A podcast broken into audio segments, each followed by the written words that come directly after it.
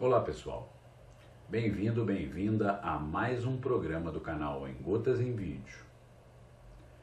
Os participantes de turmas de MBA frequentemente perguntam se fazer uma gestão de processos é o mesmo que fazer uma gestão por processos. Afinal, os termos parecem significar a mesma coisa? Em verdade, são coisas bem diferentes. E o programa de hoje aborda esta sutil, mas razoável diferença. Portanto, a pergunta do programa de hoje é: qual a diferença entre gestão por processos e gestão de processos? Vamos descobrir nos próximos minutos? Bom programa.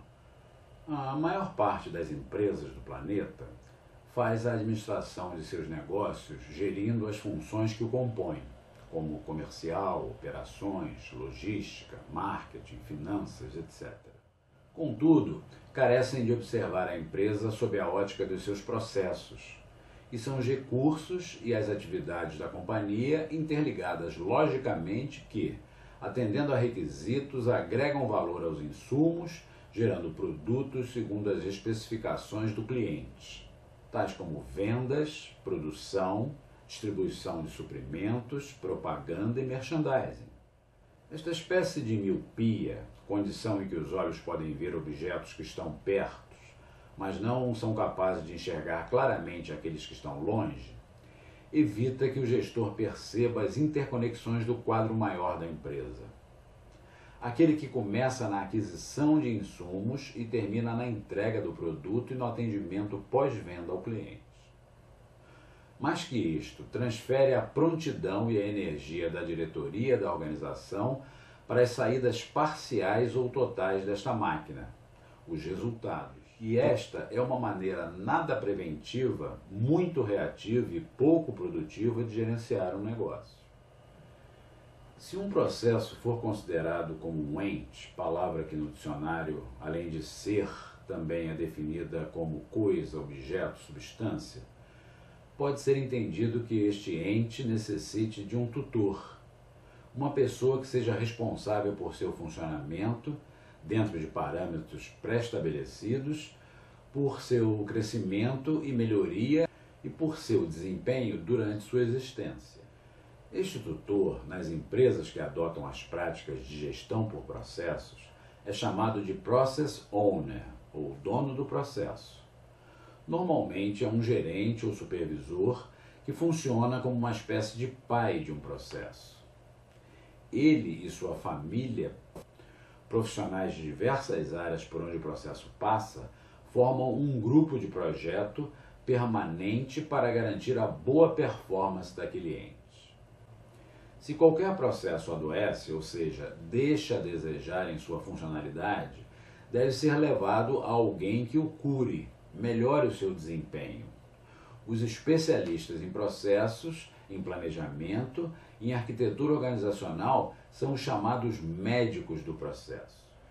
Para restaurar a sua condição operativa, eles necessitam fazer uma gestão de processos, encontrando suas rupturas através de entrevistas com a família que o opera e do acompanhamento passo a passo do dia a dia daquele ente diagnosticando suas falhas e propondo um novo modelo transacional junto com o dono do processo. Estas práticas não invalidam nem retiram o poder dos responsáveis pelas funções da empresa, os diretores das áreas.